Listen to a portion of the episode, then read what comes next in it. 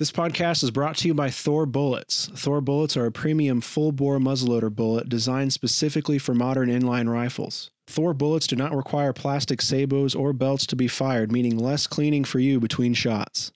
The patented copper base creates an airtight seal, giving you greater distance and accuracy. Thor's unique engineering allows the bullets to retain 95% of their weight upon impact, and the controlled expansion ensures large, easy to follow blood trails. Thor bullets are currently available in a 50 caliber version that is sized to your specific bore. Thor is also expanding into a new 45 caliber bullet designed for faster 1 in 24 and 1 in 22 twist inline rifles. For more information on these great bullets, visit www.thorbullets.com. We'd like to thank Thor Bullets for their sponsorship of this podcast.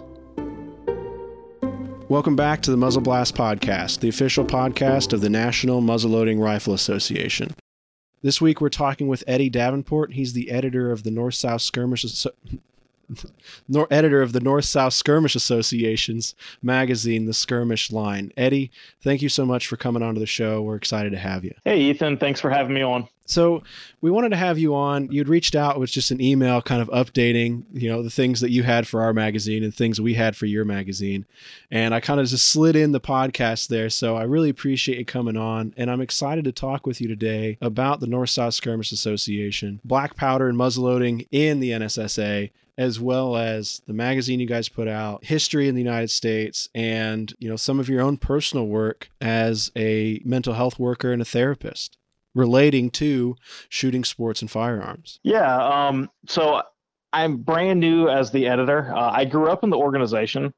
So uh, I always like to joke with people that I went to my first uh, skirmish. So in case anyone's not aware, we call our shooting events skirmishes. Okay. So I'm, I'm just going to be going with that as we're going with it. So, but I went to my first skirmish probably at about three weeks old. Oh wow. Um, I I celebrated most of my birthdays at our nationals in the fall up there because I just happened to my birthday winds up um, the middle of our fall nationals. Mm-hmm. So that was always a cool little thing as a kid to go like to get out of school and go watch cannons shot um, being shot. So that that was always a cool thing to do. Where most of my friends were like, "Hey, let's have a pizza party." I'm like, I get to see a cannon go off. Yeah.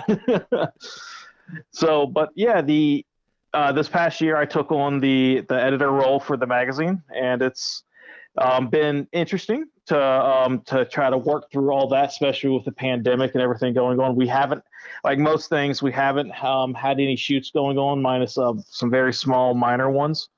So where normally our magazine touches on all the competition going on, for us it was um, like rehashing old articles and getting writers to submit stuff in. Yeah. I got to know some um, individuals in the organization a whole lot better by um, be- begging them to submit articles.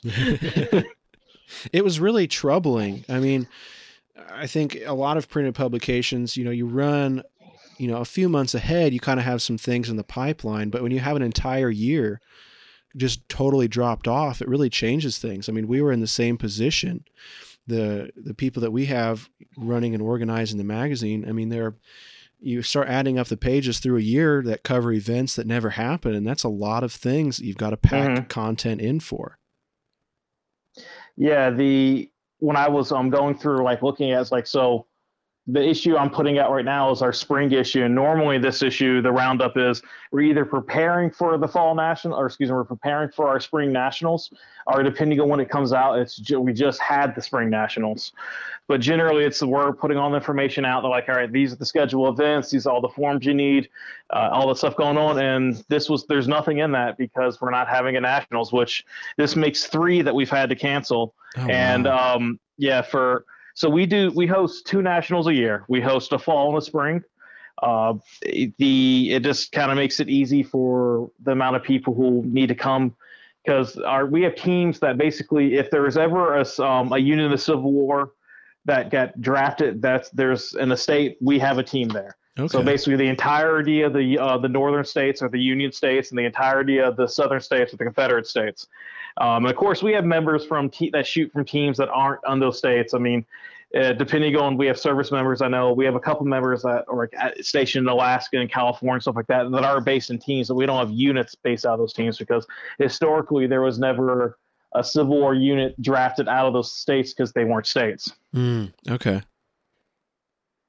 So, what was it like growing up? And we, we talked a little bit before the show about your own personal experience in the organization, and you did a lot of, you know, Civil War and black powder competitions. Is that right? Yeah. So, the growing up, like I mean, I was always around black powder shooting, and I mean, I was I grew up around firearms. My dad made sure that I was I knew the safety rules and aspects of firearm ownership and shooting, and so I grew up hunting with my dad, target shooting. But like black powder is a whole different beast. It's mm-hmm. uh the I mean the, it, the listeners of the show realize I mean there's nothing like smelling black powder. The yep. the and like our competition itself. I mean. I, I encourage anyone who doesn't actually know what we are just uh, pause the show right now. Um, hopefully you're not driving, but pause the show right now. Go go on YouTube and just pull up the North South Skirmish Association's um, video. If you search that up, we have a, a membership video that we brought a, te- um, a team of videographers in a couple years ago to film it, and it goes over everything of all the stuff we do because we are probably the most unique black powder sport in the country, or excuse me, in the world.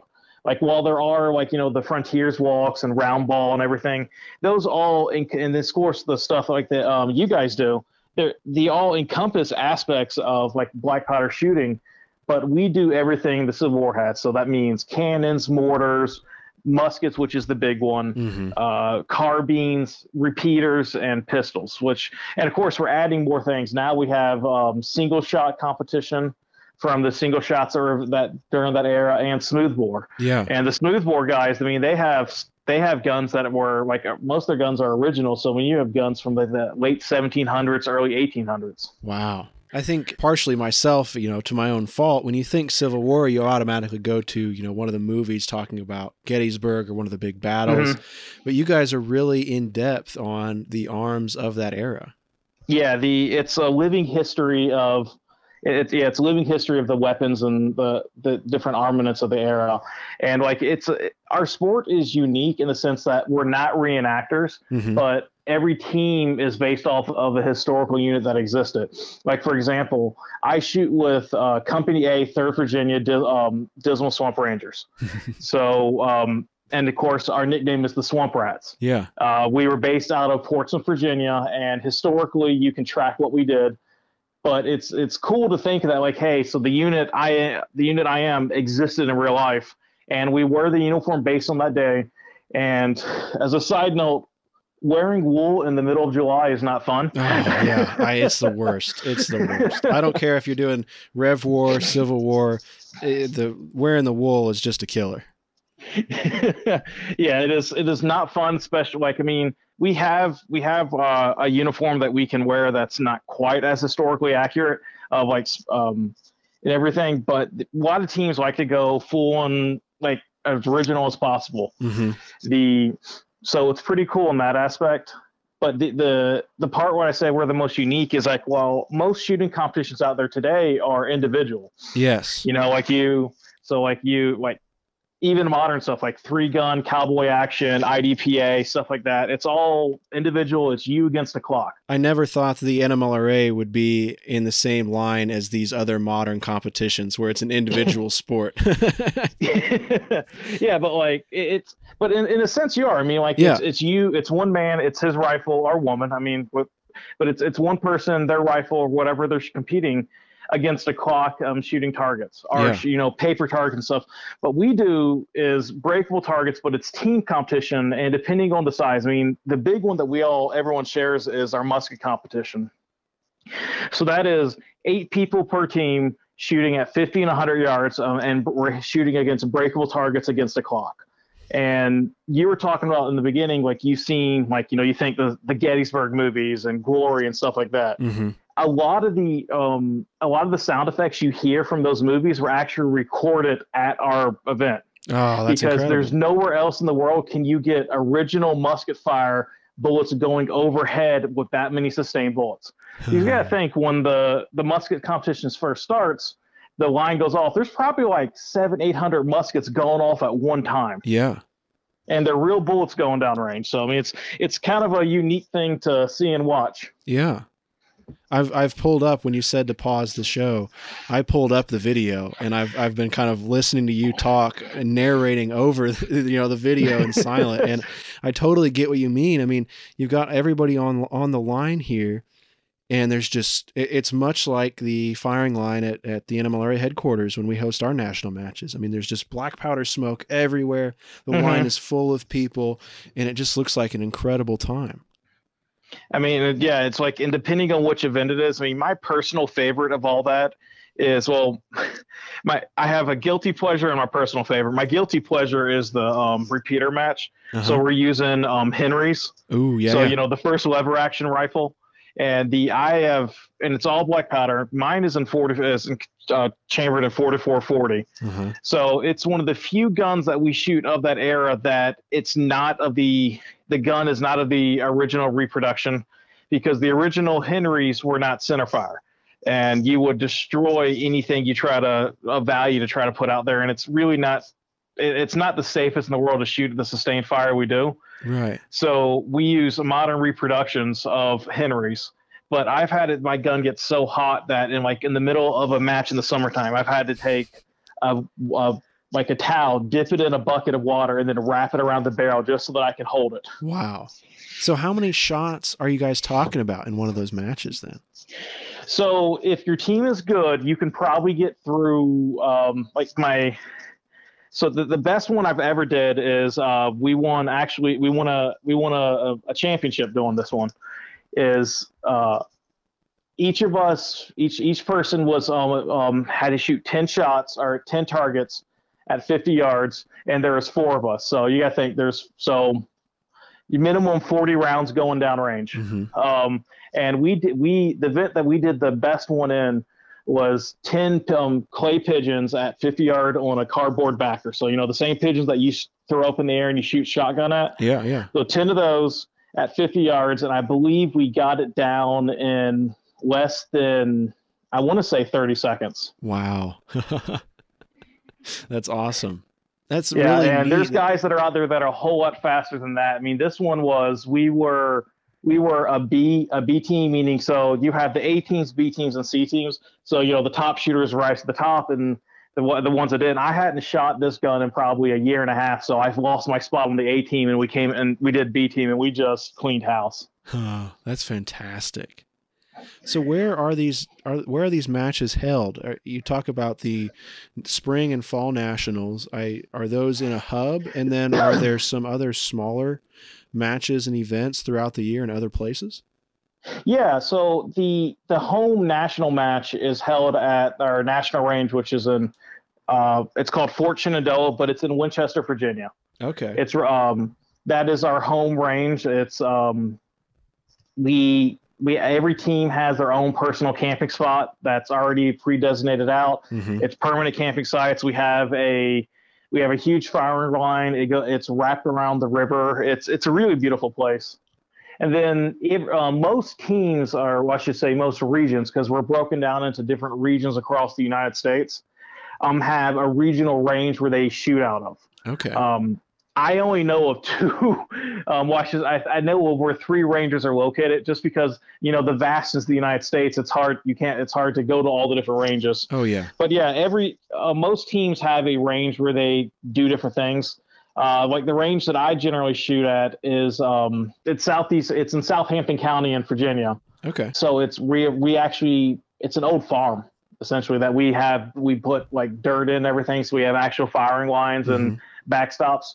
I know some teams they have agreements with national parks and they're able to do stuff there, and the, the national parks actually use it as an attractant. So like, it's like, hey, come watch this cool event that's going to happen. People are going to shoot Civil War guns. Yeah, it's a, a big draw, especially for a, park facility like that.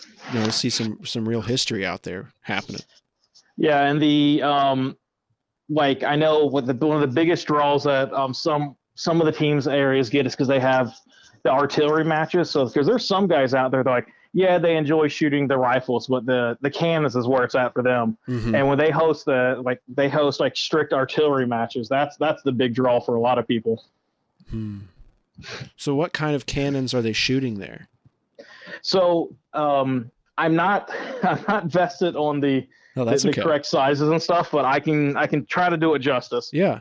So oh, some guys actually do shoot original cannons, like they they were issued in the Civil War, but a lot of the stuff they do is um it's reproductions. We have some guys that um that make fantastic full size reproductions, but what they do is so essentially how the, the event is that we shoot solid round balls, like there's no explosive balls or grape shot going down range, but they shoot at uh I believe it's 150 yards or 175 yards they shoot at Hmm. uh, but they're shooting at um like a gigantic tin ring, you know, like you Yeah. know the standard 8, 9, 10, 7 X thing, and they do what's also called a counter battery. So it's a picture of another cannon downrange, and the idea is that if you can hit it where if you can hit it and incapacitate, you know, take out the barrel, or take out a wheel, each different section of the cannon opposing is, is worth more points. Oh, that's so cool.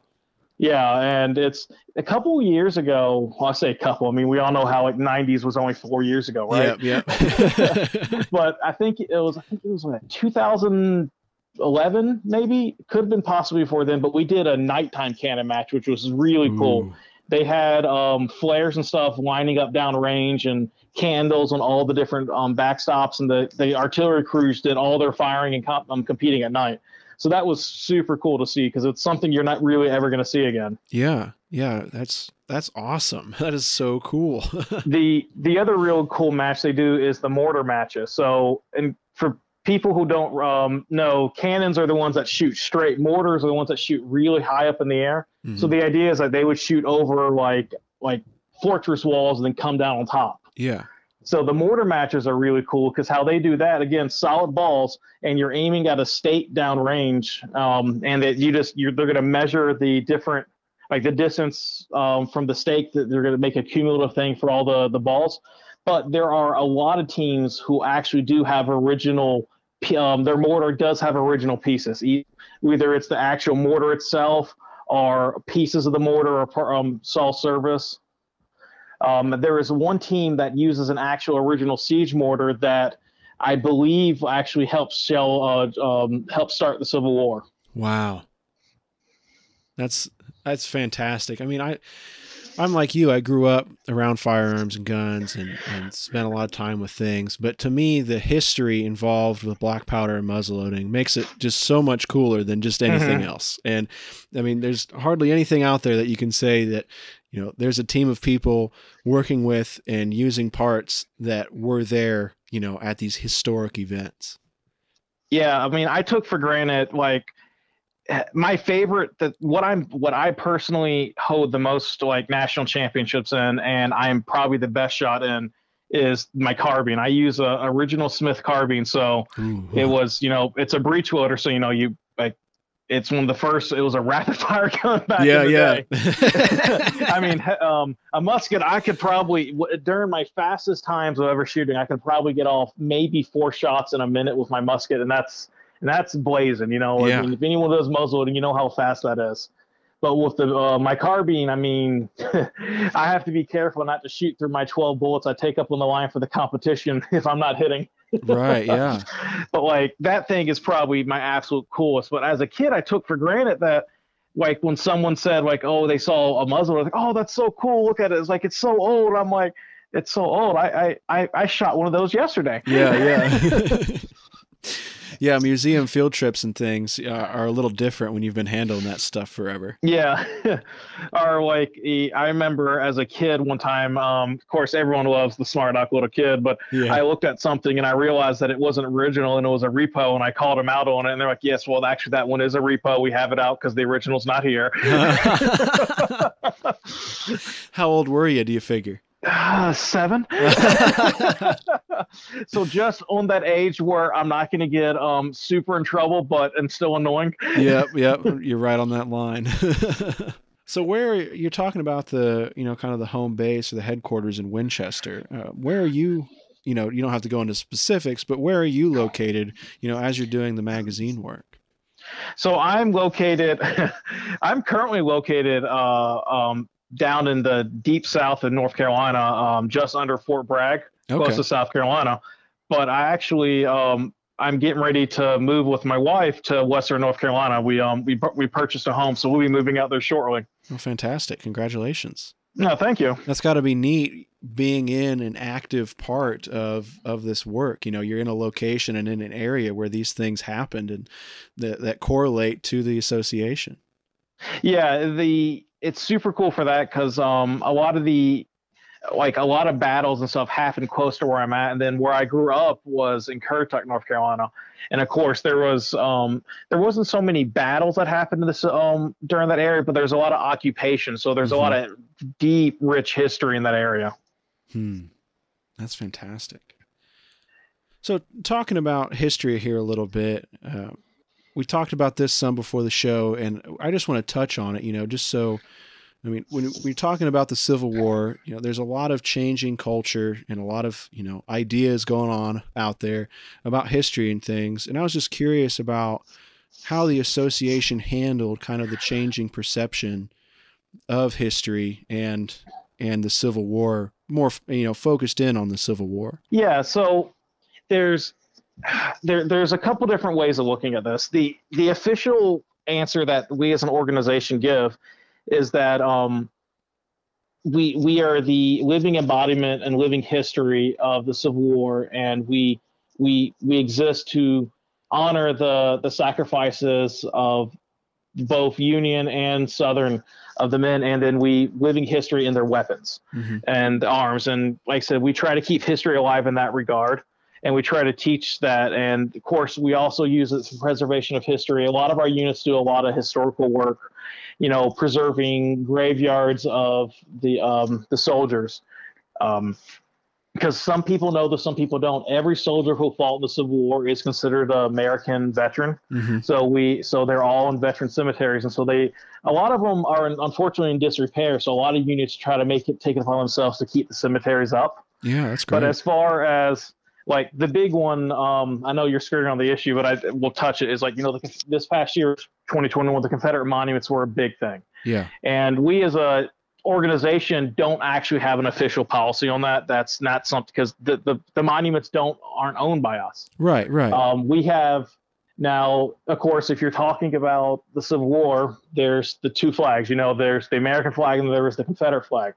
And of course, the Confederate flag comes with an all host of different issues that can come up with socially. Yeah. And officially, we do our best to, you know, try to stay on the historical lines of, hey, this uh, that we can argue we can argue all day long what the Civil War was about. Um, some people have their opinions, and but the historical facts were it was the the South had their rights. They wanted slavery. They wanted um, there was an agricultural base, and they felt like they were being invaded by a Northern army based on other things because caused by history. Yeah. We as an organization do not try to get muddy the politics of any of that stuff. We stick to the fact that these arms are this the Civil War happened. People fought, but we have a bevy of historical arms that are really cool, and that's what we try to focus on.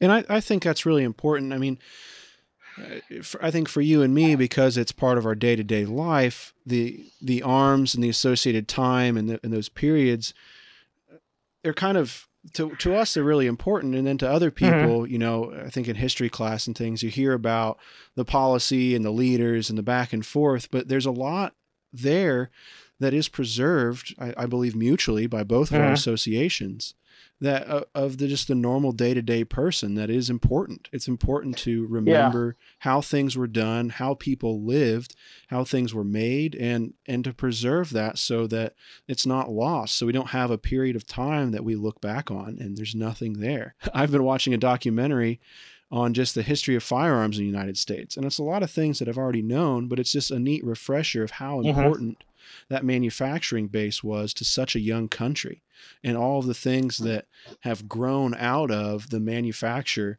of you know original flintlock muskets you know used in the uh-huh. revolutionary uh-huh. war and how that changed everything here and i mean that's uh, i've been a kind of a, a, traditional crafts reenactor my whole life, you know, demonstrating traditional woodworking and all sorts of things. And, and so much of that's involved in all of this. It's not the, the flashy, large firing line, you know, goofy clothes as, as the mm-hmm. public would see it, but it's a lot of really important things. And the members, I, I love that you touched on that, that your members are out there trying to preserve this and preserve these, these cemeteries and other things there so that other people down the road can learn from that. I think that's just fantastic. Yeah. So, so I want to be clear that what I'm about to say isn't. Uh, it's not a reflection of the organization. This isn't in a, um, Eddie Davenport, NSSA editor. This is Eddie Davenport, the shooter, yeah. speaking. Um, just, but a lot of our members, though, like we have a lot of members who served in armed forces, who are veterans, stuff like that. So, like, they're all aware, like, re- either you either you um, like I said, this is it muddies the pol- politics of the Civil War. Yeah. But the the South did succeed. It was trying to form its own country, and so there with that comes a whole host of ideas. You know, like could they be traitors and stuff like that. And this isn't. But I wanted to be very clear. We have members who are armed forces are very proud of America and very proud of like fighting for our country. Who shoot on Southern teams. Yeah. I don't like. They in no mind think that they they want to see the South succeed. They do it because again they enjoy the history of the Civil War, and like if we really want to get down to it, a lot of the Civil War and everything, like while we glorify or glorify or vilify, depending on the side you're on, like the leaders of the Civil War, really what it was about was the the poor the poor guy on the front line that was just struggling to survive. That you know the his he saw that his town was getting invaded by an invading army, or everyone in his village or little area signed up to go fight, and it's like, hey, I'm to go fight with my friends and my brothers because that's my family. Right. I think that's something uh, just uh, personally, uh, my grandfather was super into the Civil War and, and everything involved with it. And again, you can you can listen to the you know the top level politics of it, but when you start getting down into it, like you say, the man you know in a small town or on a farm that got involved in it on either side, mm-hmm. there's a lot of just wonderful stories and a lot of conflict there. I mean, th- I think the Civil War was I think arguably one of the first really mechanized wars, not in mm-hmm. comparison mm-hmm. to now, but it was still where you were seeing tactics of the Rev War and the previous wars, where you just had these large armies just coming at each other, but you had the mechanization of of actual arms, you know, cannons and guns and things. And you look at the pictures, you have the documentation of the Civil War that I think makes it it's it's horrible. I mean, the lives lost, you know, are always you know stink, but being able to have the photographs and the journals and the writing of those people is I find I mean I'm getting kind of goosebumps thinking about it because it's just fantastic to be able to look back on that and see all of that. Yeah, I mean my like um I you mentioned the beginning like my right now I work in mental health and um but my background was actually fire EMS and a lot of what we do a lot of what we did in EMS got started in the Civil War. Like every war out there has always jump started technology, mm-hmm. and the Civil War was a jump start for battlefield medicine. Yeah. Like a lot of like learn how to triage and like what like actually saving people and doing stuff. Now, granted, we look back on it, and it's very antiquated, but that stuff didn't come from nowhere. It came from guys down in the trenches, literally trying to save someone's life. Yeah. And that's important. You know that, that, yeah. that's how we that's the story of how we got here. And I, I, mean thank you for your services you know as a first responder there. That's not an easy job. Yeah but i mean it's it was always the, the, the thing that like uh, i always love to focus on looking at that stuff was the while it was cool for how to see how the medicine evolved like also how the weapons involved to try to counteract that medicine like the triangular um like the triangle blades and everything yep. on the um stuff like that. The the I, the amount of like gruesome history that came out of stuff is just like horrifying, but also fascinating at the same time. Yeah, yeah. You can't uh, you can't go back and undo it. You know, so it's.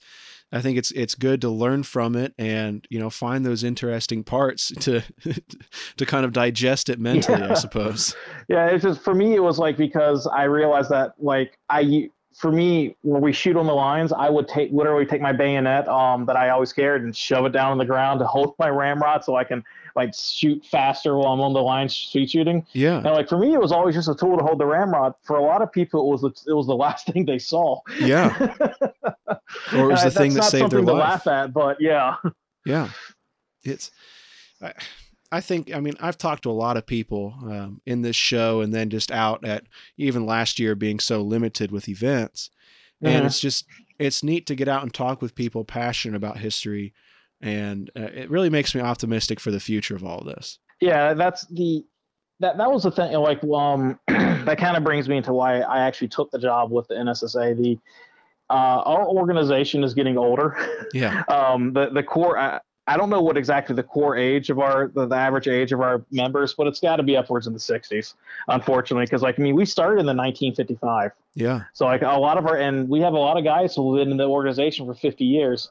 Now, I mean, I started um I started in 2000 uh well, I'm gonna. I'll just give my age because I can't remember things. But I'm 33, and I started shooting when I was 15. okay, So yeah. I mean, so I have, I have, uh, oh my God, 18 years in now. Wow, sounds bad saying it now.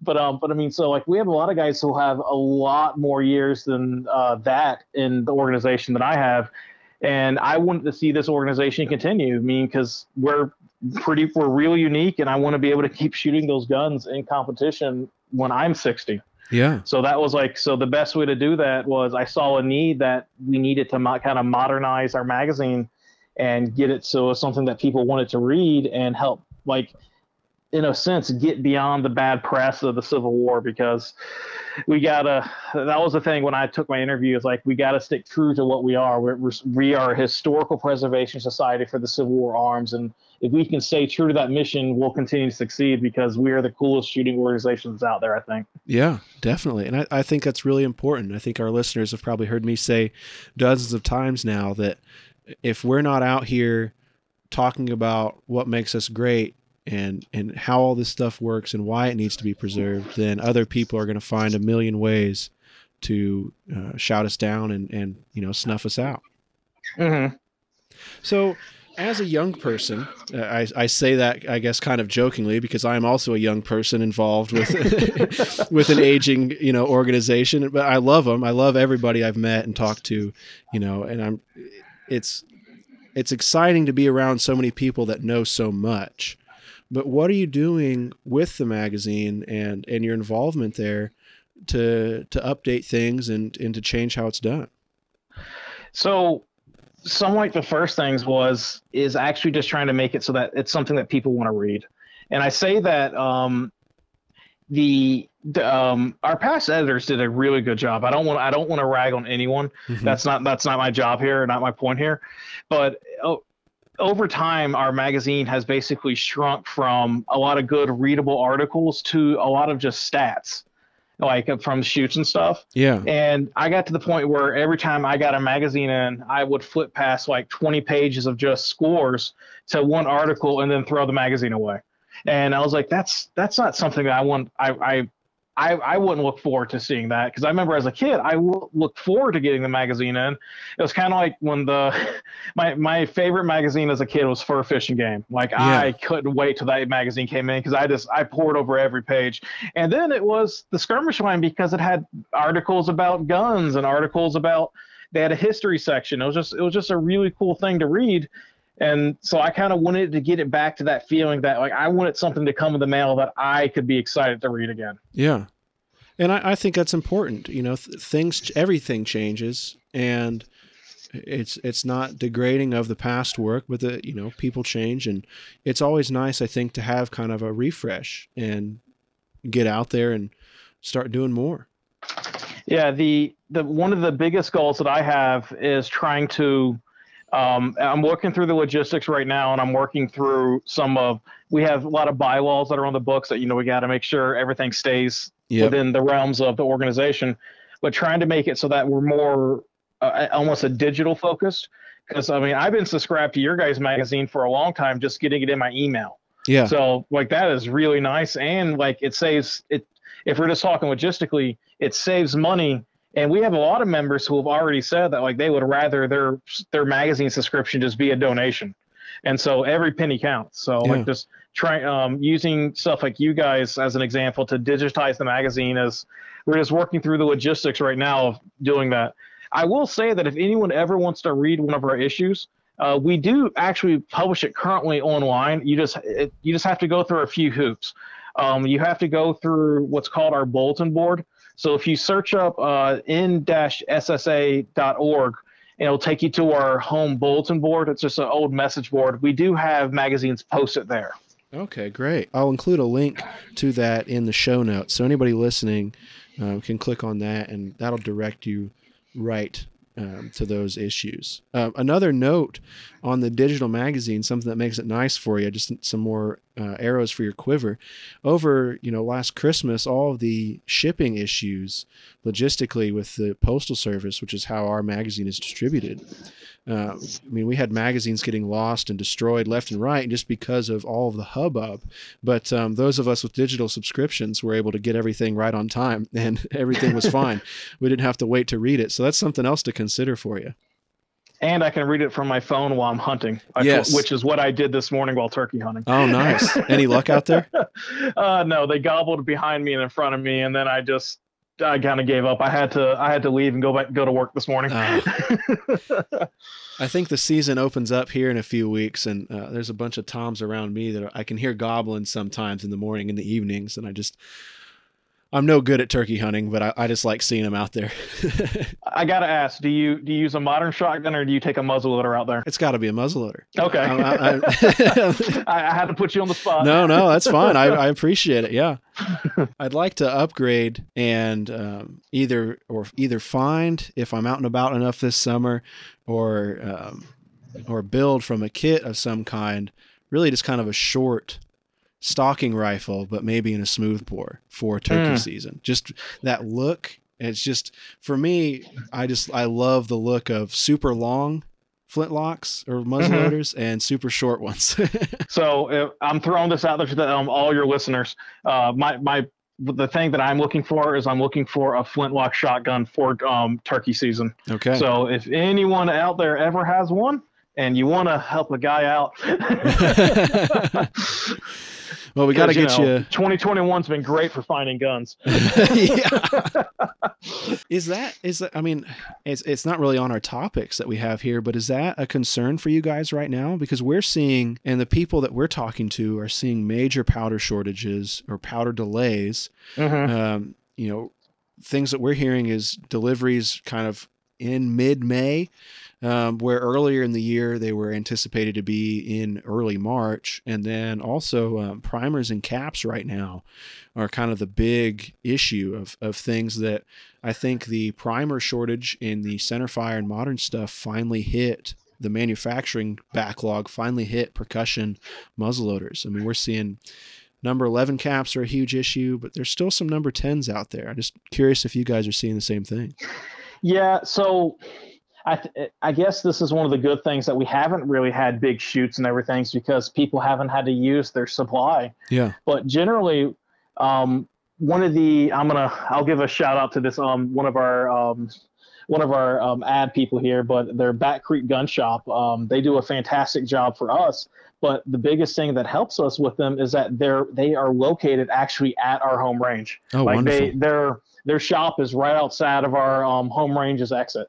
So a lot of people, you know, when they're leaving nationals, they pull into them. They either, you know, you go buy all the caps you need, buy all the powder you need, and then head on home to wherever home is. Right. And so a lot of people use the nationals to stock up. And I know right now they like they have no, I want to say they have supplies, but it's nowhere near what they used to have. Yeah. And what they do have, of course, the price is elevated, and it's no fault of their own. Everything's elevated. Yeah. I mean that's I don't like paying any more, you know, for anything. But right now, we're in a real bind. I think. Yeah. I mean, I don't think we're. I don't think we've hit the point where you know, GunBroker, where you can find a thousand primers for three hundred dollars if you absolutely have to get some tomorrow. We're not there yet with number eleven caps, but I mean, it's just the shortages are there, and I mean, we it's, it's for a host of reasons. And the one, I guess, the good thing that is there is that um, number 11 caps aren't as um, popular as small pistol primers or small yes. rifle primers, yeah. but they are still popular. Yeah.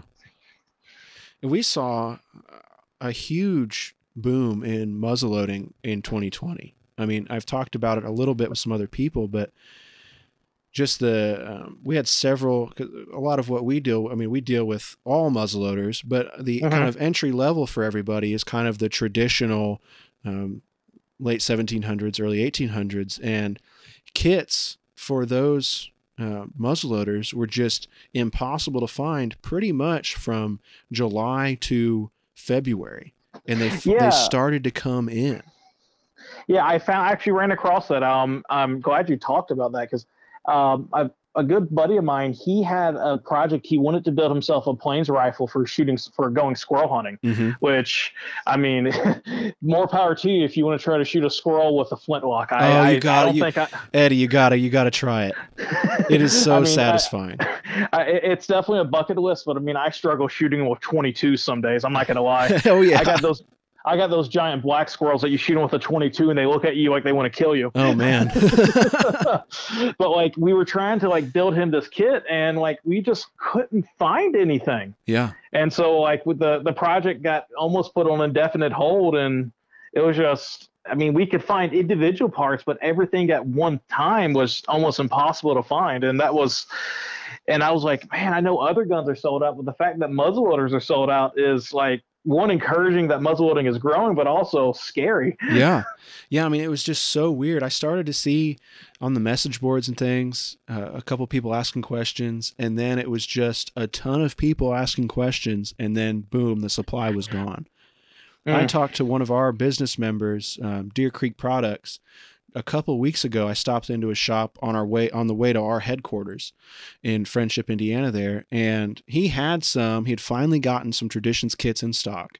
He had about 40 or 50 but he said he had close to 500 still on back order that they were mm. still waiting to get in from i mean and traditions is one of the major mm-hmm. manufacturers and it was just crazy to think about those numbers. And while i was talking to him he was getting phone calls. I mean he had a dozen phone calls in two hours which was just eh, talking to him it was it's just a level of interest that he's not seen in a long time. So i, I think it's I said it there earlier, but it's a really exciting time, I think, for muzzleloading and history and, and NMLRA and NSSA. What about um? What about the modern cheating ones? You know, the modern inlines. The modern inlines, they're running into the same things. Um, the the main uh, black powder substitute, or the most popular black powder substitute, uh, Blackhorn 209, um, it was purchased by Hodgdon last year. And when they did that, the um, supply for the year had been bought. Well, everybody was stuck at home, and I think everybody wanted to go out hunting as much as they could. So a bunch of people got into the inline muzzleloaders looking to extend their season Mhm. and there's still no blackhorn out there and it's and the same with um, the bullets the conicals if you're using i mean all the 209 primers it's in the same position. I actually got with an nmlra member a couple weeks ago who, um, who is a, a dealer a firearms dealer and he was able to send me some 209 primers for some videos and things. And it's it's so weird that like yeah I, I see guys online talking about 9 millimeter or 223 you know are kind of the big ammo groups that people cannot find but i'm sitting over here with um, worried about if i have enough 4f powder for my priming pan on my flintlock yeah, the I um that's that's cool to see. I mean, the I worked part time uh, a couple years ago, uh, right before um, the big before the big bus at a gun shop. So I saw like I had a lot of people always ask me about muzzleloaders and stuff, and I kind of I did break down about a year and a half ago, and I bought, or I should say two years ago, and I bought an actual inline muzzleloader hmm and um but it was funny i didn't actually use it this year for muzzleloading i just couldn't couldn't take my i couldn't do it. I had to take out, It's a take out a change. different one. But um the well I, I did it because i knew i was going to be eventually moving to western north carolina and their muzzleloading season is longer. So i was like all right it's really wet out there. I'll, I'll take advantage of the fact that this is a gun that won't die on me if it gets wet. Yeah.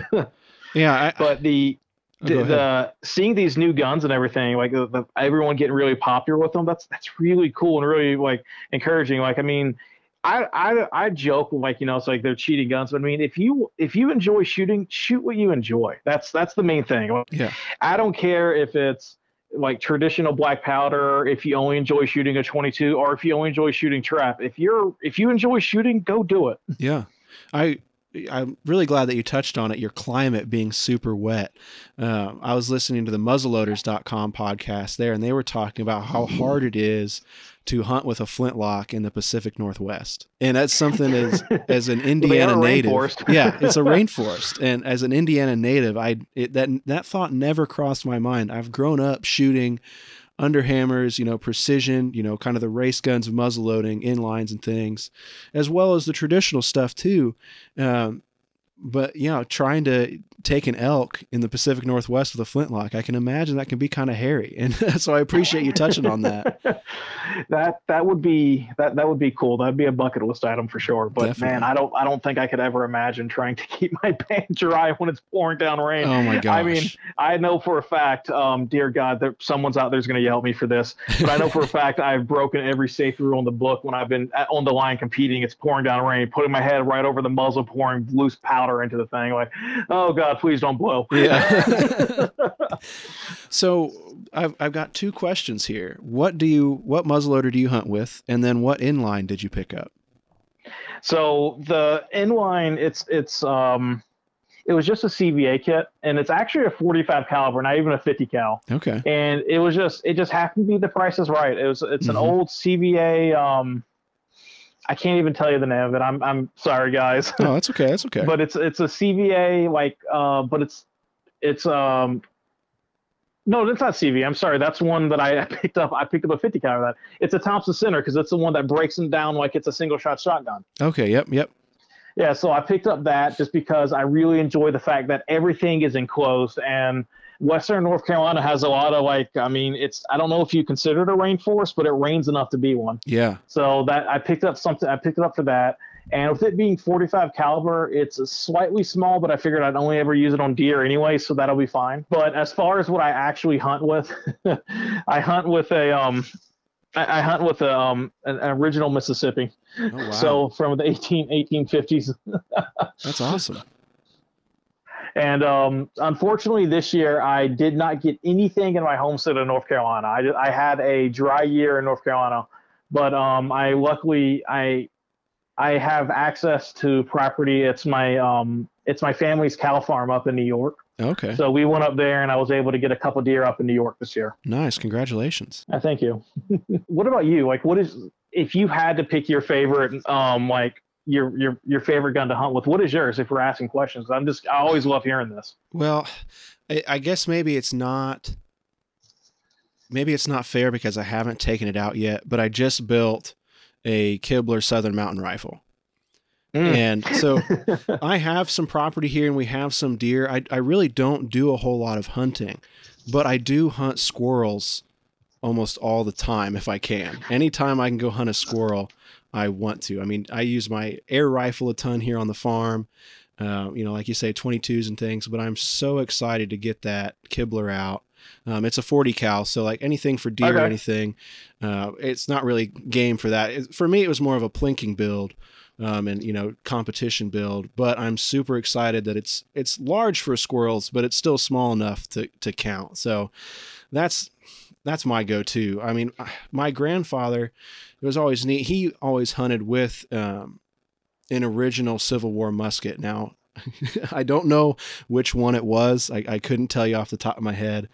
Uh, but I'd I'd really like to get out and and take a nice buck with that someday. You know, just kind of in memory of him. Mm-hmm. No, I, I trust me. I understand. I have I have my granddad's old single shot shotgun that I I, I told myself one day I'm just gonna make um like it's super it's really old and it, it is fireable but it's one of those guns that i do i choose not to fire mm-hmm. but i'm definitely gonna like make a single squirrel shot round with it and go like hunt a squirrel or a dove or something with it and yeah. then just put it back away and like all right yep just kind of remember that and hold on to that mm-hmm. So getting away from the all the fun stuff that we're talking about, but um, talking a little bit about what you do as a mental health professional. I mean, uh, you mentioned that this is something you wanted to talk about, and when you mentioned it, it was something I wanted to talk about because it's I think it's a really important thing to go along with with firearms in general. And you see a lot of the national. Uh, like the National Shooting Sports Foundation is is really uh-huh. up, and the manufacturers are as well. And There's not a whole lot of talk about it with uh, you know muzzleloaders and kind of antique arms. But I'd love to hear you talk about that some more. Yeah. So um, I am a month away um, from finishing up my licensure to be a licensed therapist in North Carolina, but uh, my my degrees are in social work, and like I said, but come my background coming from for um, like as a first responder, I saw a lot of trauma and a lot of like um, a lot of my friends dealt with suicide and of course PTSD. Uh, I've struggled with my um, own PTSD and various traumas and stuff going throughout the um, my life, and it kind of helped push me to work with other individuals. So one of the organizations out there that I found that um, I've been volunteering with, and they're they're growing. They do a podcast every week as well. So um, feel free to check them out. But it's called Walk the Talk America but their main core mission is um, the intersection of guns and mental health. And how they do that is they help do it. They, they try to bring awareness to suicide, and the a lot of um because a lot of people talk about. I know this is the dark topic of the show, so apologies, but while like guns are not the most um, popular choice um, for suicides, they are one of the most lethal. And while most people probably aren't using like a muzzleloader per se. Mm-hmm. It's worth talking about that.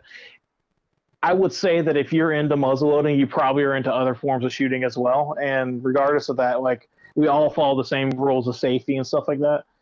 So th- this organization, what their mission is, is to try to, you know, one advocacy on behalf of like we we stick true to what gun rights are, and but we also are able to talk with other mental health professionals. They have partnerships with um, Mental Health America, which is one of the largest mental health organizations in America.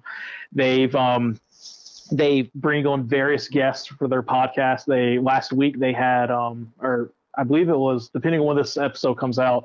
Um, it was last week for me, but one of their episodes they brought in one of the the the chief officers for the veterans um, for the the VA, so the Veteran um, mm-hmm. Association. Wow! And they're talking about him and his role and like for firearms to him and how they how honestly firearms can be therapeutic for a lot of people that like went through things and how like for first responders who are almost afraid to come forward with their issues and or gun owners in general because of the misinformation that's out there that hey if i say that i have an issue going on that i could lose my gun rights and this organization tries to do their best. They're like hey no it's okay to talk about mental health because if we treat mental health just like every other illness that's out there because it is truly just an illness mm-hmm. then we can overcome that illness. And if you can't overcome it for do for whatever reason you can manage it and you can still have a healthy normal productive life.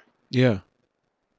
I think that's important. I think that's that's really encouraging to hear and it's and thank you for the volunteer work you've been doing with them. That's that's awesome.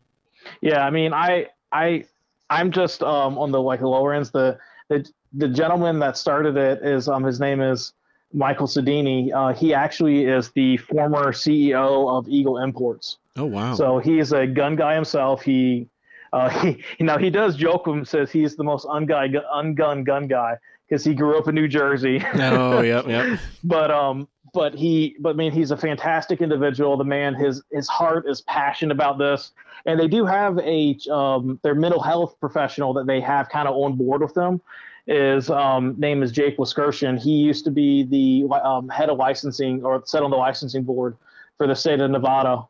Um, I hope I said that word. He always yells at me when I say that state wrong. but uh, so he, but he's also the he owns his own practice out there. He's a marriage and family therapist. But their board, their board of directors is t- full of tons of gun people. I mean, we have it's like uh, Rob Pincus is one of their um, gun uh, there sits on their board and he's really active in it. Um, Colion Noir is on their board of directors. So I mean, like really big um, guys in the gun community. Yeah. So it's like it's an organization that's definitely growing, and it's it's receiving a lot of support from both sides because, like I mean, they've brought in people from the left side of politics and the right side of politics. I mean, there's a gentleman. His name is uh, Ed Garner. He is one of the founding members of the Liberal Gun Club which is exactly what it sounds like. It's people who consider themselves liberals but are very pro 2A and it's like they they appreciate everything liberal, but they're staunch 2A supporters. And so they're able to reach across the aisle, depending like that political divide, and go right up and down and help uh, try to get real change and real advocacy started. Yeah, and that's important. I mean, no matter where you sit on it, you can't argue with trying to help people that need help and, and want help. Mm-hmm.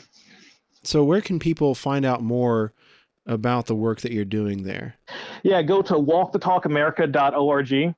Um, and the the coolest thing you can do on that website as well is that you can take a free and anonymous health screening. And I'll go into that for a second. You go to walkthetalkamerica.org/love, and what it is, it's a free and anonymous health screening. So it's exactly what it sounds like. You take it and you just answer truthfully, and it tells you what probably or most likely is going on. It's not a diagnosis mm-hmm. for like any diagnosis you think out there. Like like we'll just talk about the big ones that people know, like usually talk about depression, anxiety.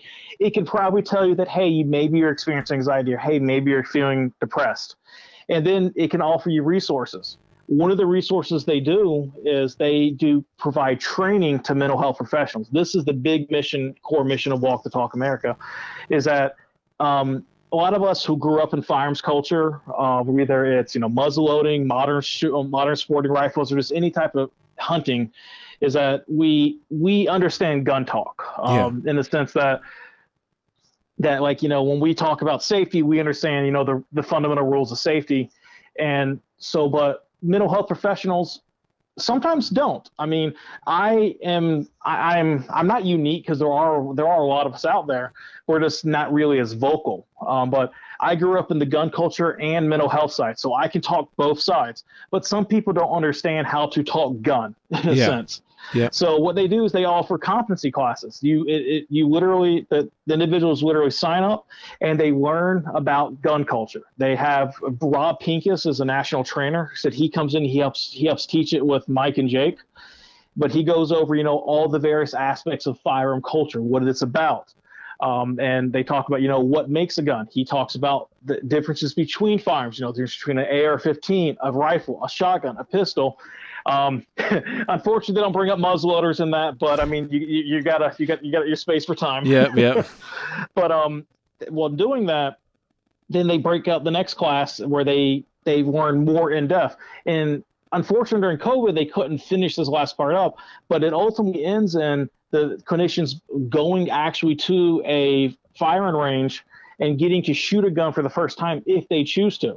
Okay. So they can understand what shooting a gun is like. And the idea is that when you take that anonymous screen, if you ask for more help, it'll take you to Mental Health America's website. And if you search for a provider in your state, it'll have a WTTA trained badge beside it. So you know, hey, they at least know what guns there are, how to talk gun. Yeah. So that way you can't, that way you're not really, you shouldn't be afraid of talking about your issues. If you have any, um, just because you own firearms you're enjoying shooting. Because this is the part where i i open up to the world okay? If you don't mind. Yeah yeah you're fine man. So i struggle with post um, ptsd if you don't know it's called post-traumatic stress disorder. Um, you hear a lot of it for soldiers. I have a lot of mine from working for as a first responder. Um, it comes with it with that comes with a bevy of things. Um, it all some of it is different. I usually struggled with nightmares and flashbacks and it is it's rough, it's hard, it's very scary. And going to seek help when I was a first responder was not a thing we did because in my culture, we are the heroes and we are the people that um, we help other people, not the other way around. So it was hard to seek help. And seeking help was one of the hardest things I did. And it did truly help. But one of the things that I like to push out there is that what helped more than going to talk to a professional, and like I said, when doing this, I did it on top of going to see a professional, so they stacked. Yeah. But what helped was going back to shooting. I was working in an environment where I couldn't get, I couldn't shoot anymore because my weekends were always spent, always spent working, and I couldn't go back. I couldn't actually get to my shooting competitions. Yeah. So when people go through these um, trainings, they get they realize that hey it is very therapeutic for someone to go to the range and shoot. It's very therapeutic for someone to take his children shooting or her children shooting. Or if someone says hey i went to the range and i shot 500 rounds of ammo if we're talking modern or yeah. or a house mortgage. But if like it's very therapeutic to go hey i enjoy shooting and there's nothing wrong with that. So it's i want you to realize there are people out there like us and we're training more every day that's fantastic. I mean, I've always, I guess, kind of joked about that, that going out and, uh, you know, shooting my air rifle in the evening or, or going and shooting a woods walk with a group of friends was therapeutic. Um, because I always felt better no matter what I was going through after I dinged a few silhouettes. Mm-hmm. It was it's just so satisfying. It just gets your mind off of everything. So it's fantastic to hear that really the thing that everybody loves when they're involved in shooting sports is is being seen as healthy and contributes to being healthier. Yeah, I mean, if we're just talking about like the the aspects of like you know the amount of discipline it takes to actually hit a target, like there's a lot of mental like mental awareness going on, and a lot of what you teach someone how to be a good shot is the same things we teach you in therapy and stuff like that about mindfulness. It's the exact same things, just framed differently. So think of it that way. Like you already def you kind of already know and are going to be taught some of the stuff, but we're just going to frame it in a different way. The I mean, like for me, going shooting with my dad um, was some of the best memories of my life. I mean, uh, the best memory I have of shooting NSSA was I won a Class A1 musket championship, which is the big musket championship, which you know it's the main thing on Sunday. Mm-hmm. I won a championship with that sitting beside my dad. He was on the same team. Um, like the like that was the best memory I have, and I lost that ability to do that. So that's why going back to shooting meant so much to me. That's awesome. That's just I'm happy. I'm happy that you're back shooting. I'm happy that you're feeling better and I'm happy to hear that these resources are out there for people. Yeah, I mean they're they're growing every day. There's definitely resources out there. Um, I'll give um, I'll gladly give my email and this um, and at least a way to reach me, and so that people can, if you need to reach out, feel free. Yeah. And I can always put you in contact with people. And like I said, it doesn't matter where you fall on the political spectrum. This is all about just getting help. So this is if you think you if you think something's going on, the main thing is to talk yeah. Yeah. Well, I'll get that from you, Eddie, after the show, or you can email it to me, and we'll make sure to include that in the show notes for people to check out, along with everything else. Do you have anything else you want to talk about? I mean, I have stories for days I can go on for NSSA. Well, how about if you have a good story? I think that'd be a good thing to kind of wrap up on. Okay. I mean, I kind of shared the story of my, winning a championship with my dad. That is the best memory for real. I mean, that's um, I I too uh, you know while you're thinking I've there's a like a junior senior match on the NMLRA pistol line and my father and I have have won that match um, I think mostly because of him I, I I don't remember how old I was but that is I still have that medal in my bedroom and it's one of my most fond memories. Oh, that is awesome. Okay, okay, I have so I have a memory and it, it definitely it definitely involves uh okay I'll just share. All right. So my favorite memory of the shooting. I mean, nothing tops winning the championship beside my dad. I mean, that's just the. I, I, my dad's gonna listen to this. I know he is, and that's. I mean, he already knows it, but my dad is an inspiration to me, and winning that winning that medal beside him. I mean, I'm getting allergic to feelings right now. but winning that medal beside him meant so much to me because like I was the best and no one could take it away from me. Yeah. But my favorite memory was actually back when I was in high school. So my high school had a sh- um, a 22 shooting team, like a rifle shooting team. Oh wow! And um, yeah, it was really cool. Like I mean, we did archery and everything as well, and shotgun. But I I'm decent with archery. I mean, I'm decent enough that I can hunt deer with my bow. I do. I cannot wing shoot to save my life. I mean, every dove season I go out with um, two boxes of shells and maybe one dove. Mm-hmm. so they have nothing to worry about for me. But rifle, um, depending on how much I practice, I'm I'm fairly decent. Uh, I the last time I I mean I say I checked. I mean I the reason I say I think is because some of my medals aren't official because of um, like we the way the rules and stuff state we have to have a certain number of people on your own team. But i have uh, essentially six national titles to my name. Um, wow. but the so my first national title i won when i was 15 and that same year i started shooting on the high school shooting team and they were going to their state championship. And i was every day in practice i was out shooting their um I was out shooting their state champion, the guy who held the records and everything. Oh wow! And um, and so I just knew I was a golden lock to get make the team. And the the week before they leave, they announce teams, and I'm not on the team. and I was like, I came to him and I kind of talked. I'm like, hey, um, is there a reason I'm not on the team? Like, did I do something wrong? He's like, well, I just don't think you can take the pressure of people watching you while shooting. Mind you, I I'm used to shooting the NSSA and I'm used to shooting the nationals, um, where like mean, you could have a couple hundred people watching you shoot at any given moment. Yeah. So I'm like, okay, that doesn't make sense, but whatever.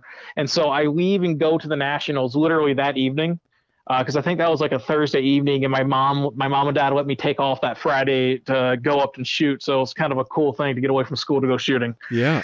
So I leave, go up there, and I shoot my individual match, and then I win a national title that year. I win the Young Skirmisher Award. So that was the the the top shooter in the nation under 18.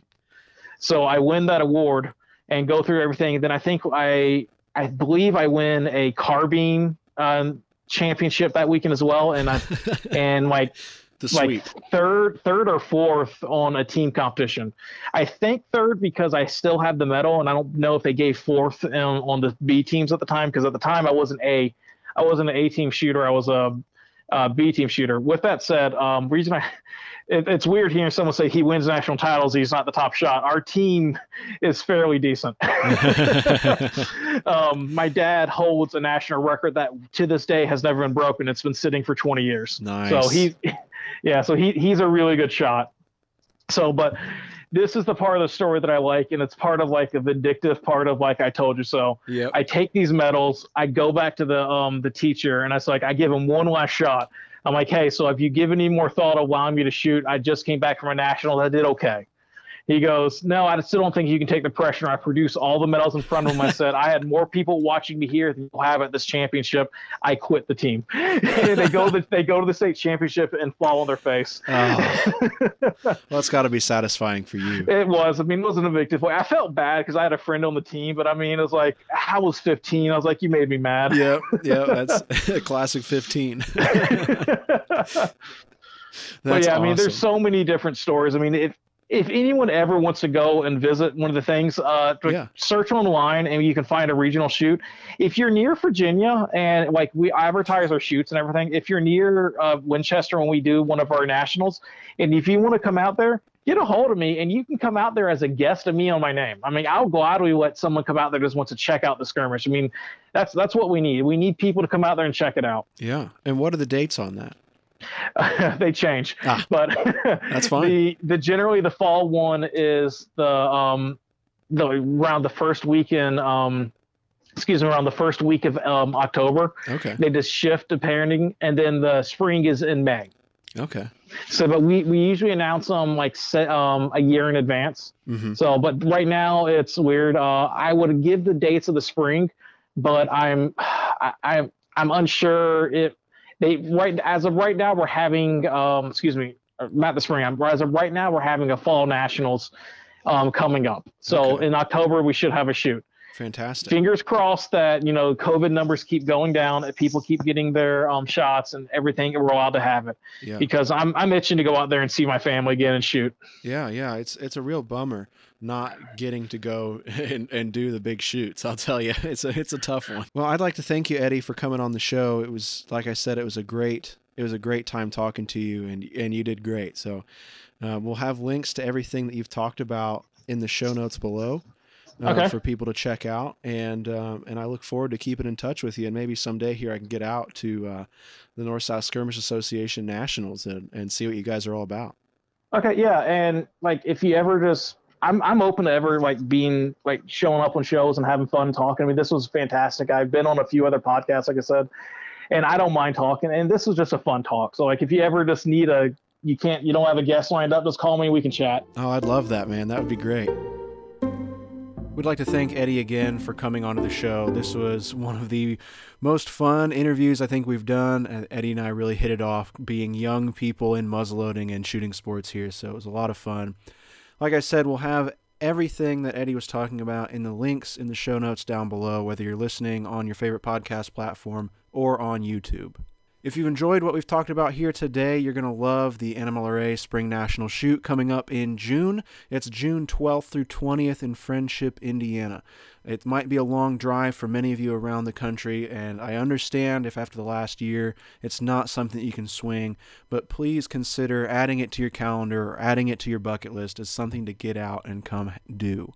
We have a quarter mile of covered firing line, multiple woods walks, a large primitive range. We have everything for black powder shooting and black powder competitions. Anything black powder you have, there is a match, a set of matches, and an entire culture developed around that particular niche of black powder competition. It's something you don't want to miss. Please check it out, nmlra.org. I'd like to thank everybody listening for listening. It's been a lot of fun doing the podcast with you and getting this episode out was just so much fun. If you want to hear more, if this is your first time listening, visit nmlra.org slash podcast to catch up on the backlog of, I believe, like 44 45 episodes now, all talking about everything black powder, muzzle loading, everything in between. You're you don't want to miss it. It's a lot of great episodes. If you want to support what we do here at the NMLRA and along with that, the podcast, Muzzle Blast Magazine, everything you see online, as well as all of the other legacy programs that we offer between Charter Club's One of 1000 program and all of the traditional craft and muzzleloading classes that we offer. You can join the NMLRA. It's as little as $3 a month, and that gets you started, gets you Muzzle Blast Magazine, gets you all the membership benefits out there, and it helps us continue what we're doing to preserve muzzleloading in American history around the country. Thank you so much for listening. We'll catch you next time. Give me one quick second. My yeah. dog pushed open my door and oh. just jumped in my face. I'm gonna I'm gonna go make sure she can't get a hold of anything. I have chicken laid out for dinner. Make sure she can't get a hold of it. Oh, I'm gonna shut the door. Yep, no problem. Okay, that's put and all right, Willie, just be good. Mom, mom will be home in like ten minutes.